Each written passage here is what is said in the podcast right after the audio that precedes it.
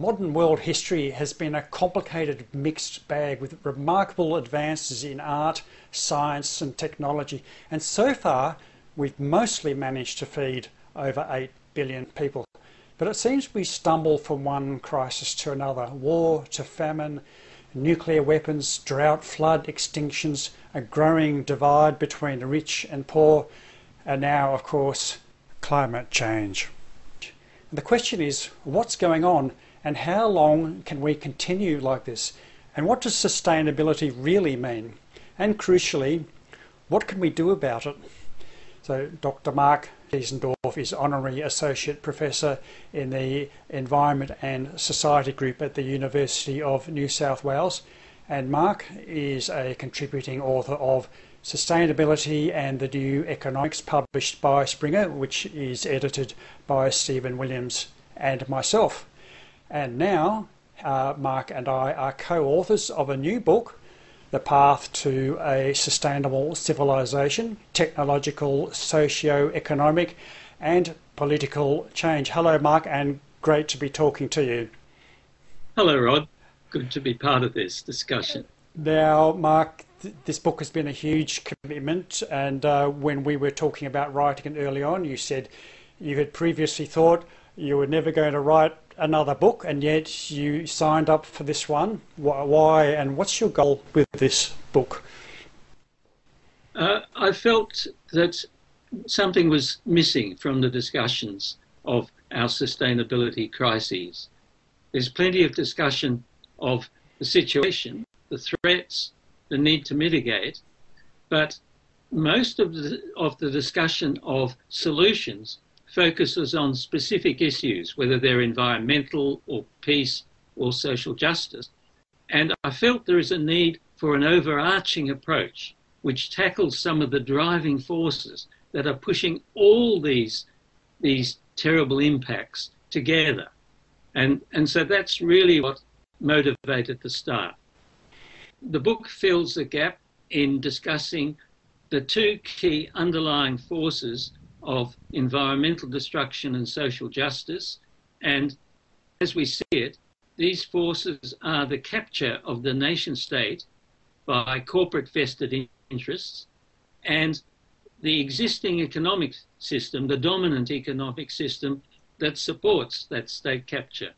And the book emphasizes the need not only to campaign on specific issues, but to come to terms with these driving forces and to really weaken them. Would you ag- agree that the capture is not just of the state but a way of thinking? So, what is commonly called neoliberalism, is that a big part of it? Yes, certainly uh, neoliberalism is the theory behind the dominant economic system, so that's certainly part of it, and it certainly needs to be critiqued more severely, although it has been critiqued for many decades, uh, the neoliberal economists have ignored those critiques. They've awarded their own version of the Nobel Prize to one another, and they have remained aloof from the real problems faced in the real world. And in real world economics, we have to put environmental protection and social justice first. We have to put them before economic efficiency. Well, we'll talk a bit more about state capture in a moment, but uh, a key word in the title of our book is sustainability. How far off sustainable are we right now? Well, we're nowhere near sustainable. Uh, scientists have shown us that we have exceeded what we call planetary boundaries in a whole range of areas. Climate change is just one of them. Uh, fresh water use is another. Uh, the impact of uh, of land use on, on our soils, on our forests, is another. The need to protect our natural cycles, our so-called biogeochemical cycles, like the phosphorus cycle and the nitrogen cycle. All these areas are, are now beyond what our planet can cope with, and we really have to address them. So we are facing existential crises, more than one crisis, indeed. Well, the other key word in our book title is civilization. What do you see the impact of those things you've just described on civilization itself? Well, the danger is that we could have reached and even passed the, the peak of human civilization and are now heading for collapse. And in fact, numerous studies, including the studies by the Club of Rome, suggest that we are well on the pathway to collapse of our civilization, partly due to a large degree due to environmental impacts. But as you mentioned in the intro, we are also suffering from increasing gaps between the rich and the poor, gaps in both wealth and gaps in income and gaps in political power. And, and this is, of course, polarizing and destroying our societies. And we can see this in an acute form in the what used to be called the United States, but could now be called the disunited States.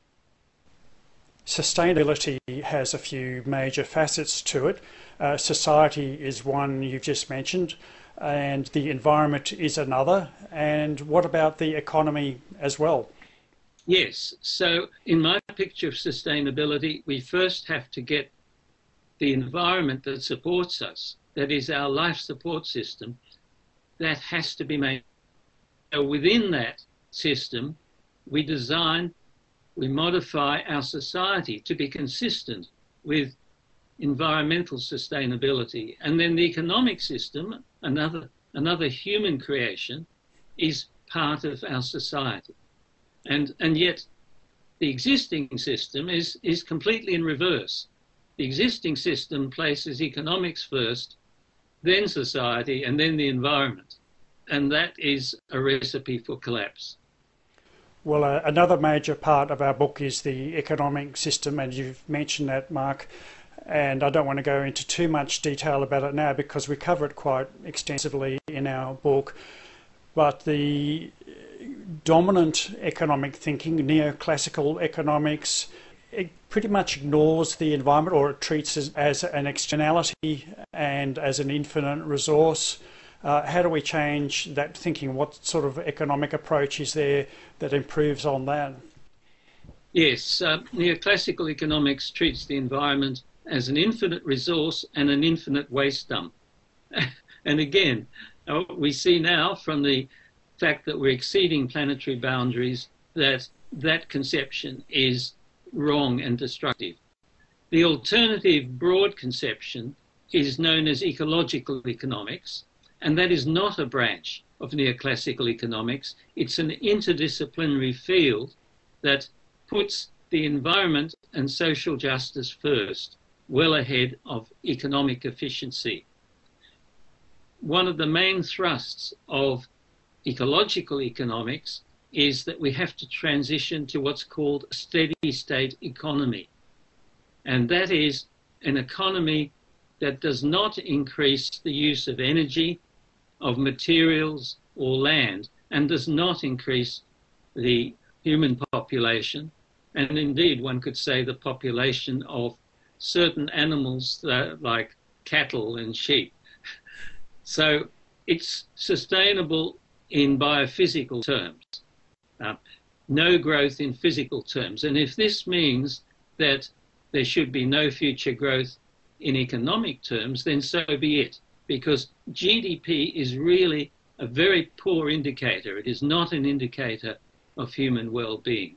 So we must ensure that physically speaking, we remain within the Earth's planetary boundaries and ecological economics, a broad framework, an interdisciplinary framework for doing that.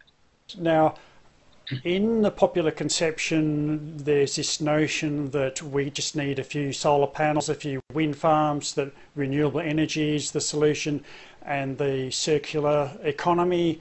And uh, is that simplistic thinking, Mark? It is simplistic thinking because it doesn't take into account the continued growth in consumption that takes place under the existing neoclassical, neoliberal economic system. The situation can be brought out very clearly with an energy example. In 2019, just before COVID hit us, fossil fuels provided 80% of all energy use on this planet. That includes electricity, it includes transport and heating. Now, 10 years before that, in 2009, fossil fuels also provided 80% of all energy use. How's this possible, you might ask? It's possible because between 2009 and 2019, energy, energy consumption grew substantially. And much of that growth in energy consumption, especially in transport and heating, was in fossil fuels.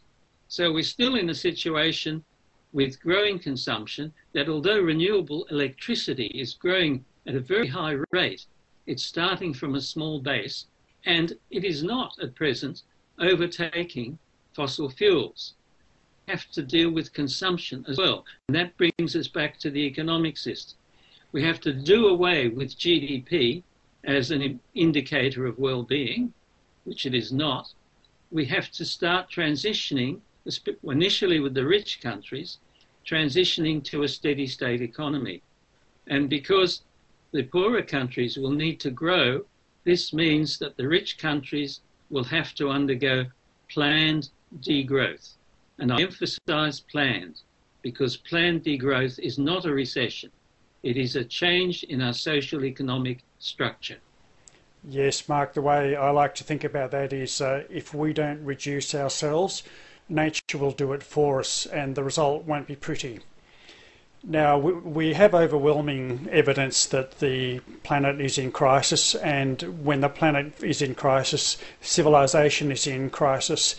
And if that evidence is, is hitting us every day, we're seeing weather events and wars in the Ukraine and so on.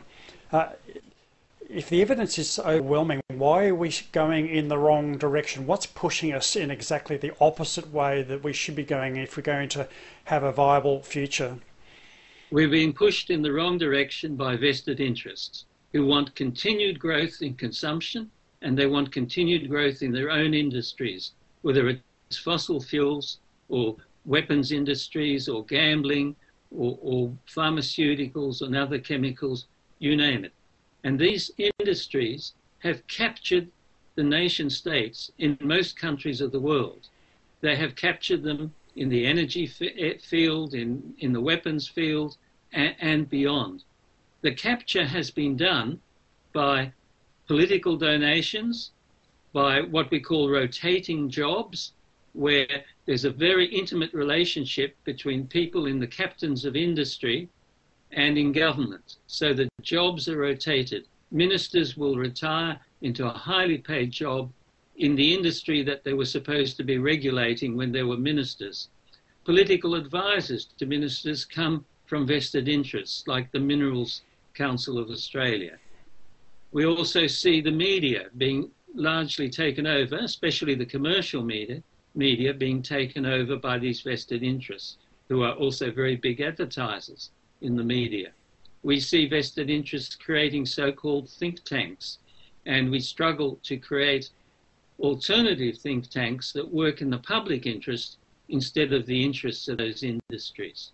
So in, once we recognize what these vested interests are doing, we can tackle them. We can struggle for better democracy in, the, in our decision making. We can struggle to remove some of the influences, the political donations, the revolving uh, door jobs, the uh, the media influence, the media control by just a few industries, and so on. Well, can you tell me a bit more about how you see that happening? Um, is it even possible? Because we're talking about a power imbalance. So, somebody listening to us right now, I'm just a, an individual, a, a single person, what chance have I got against forces like that? Well, individuals can have a lot of influence if they join groups because it's the groups that have the influence. And groups can cooperate. So what we're arguing for in the book is groups that campaign, campaign on a range of issues, groups in energy, climate, transport, social justice, poverty, you name it.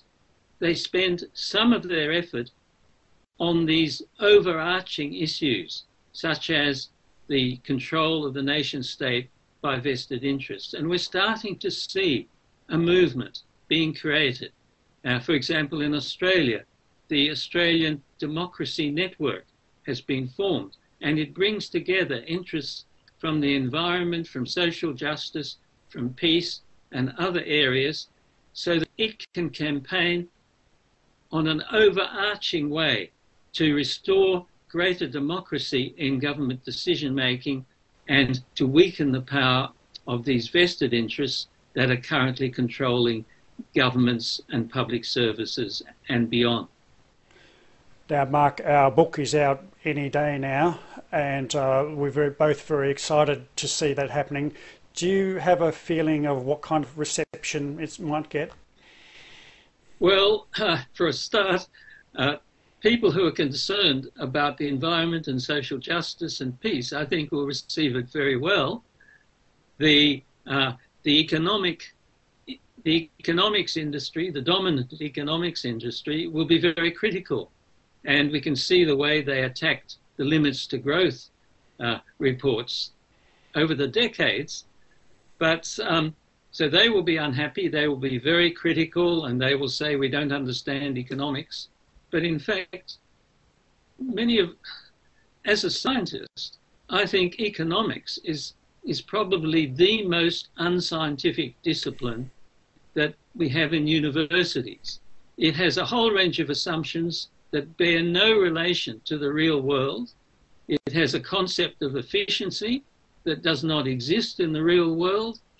It's, it has a whole bunch of myths associated with, with it, such as the claims need for endless growth on a finite planet, and so it goes.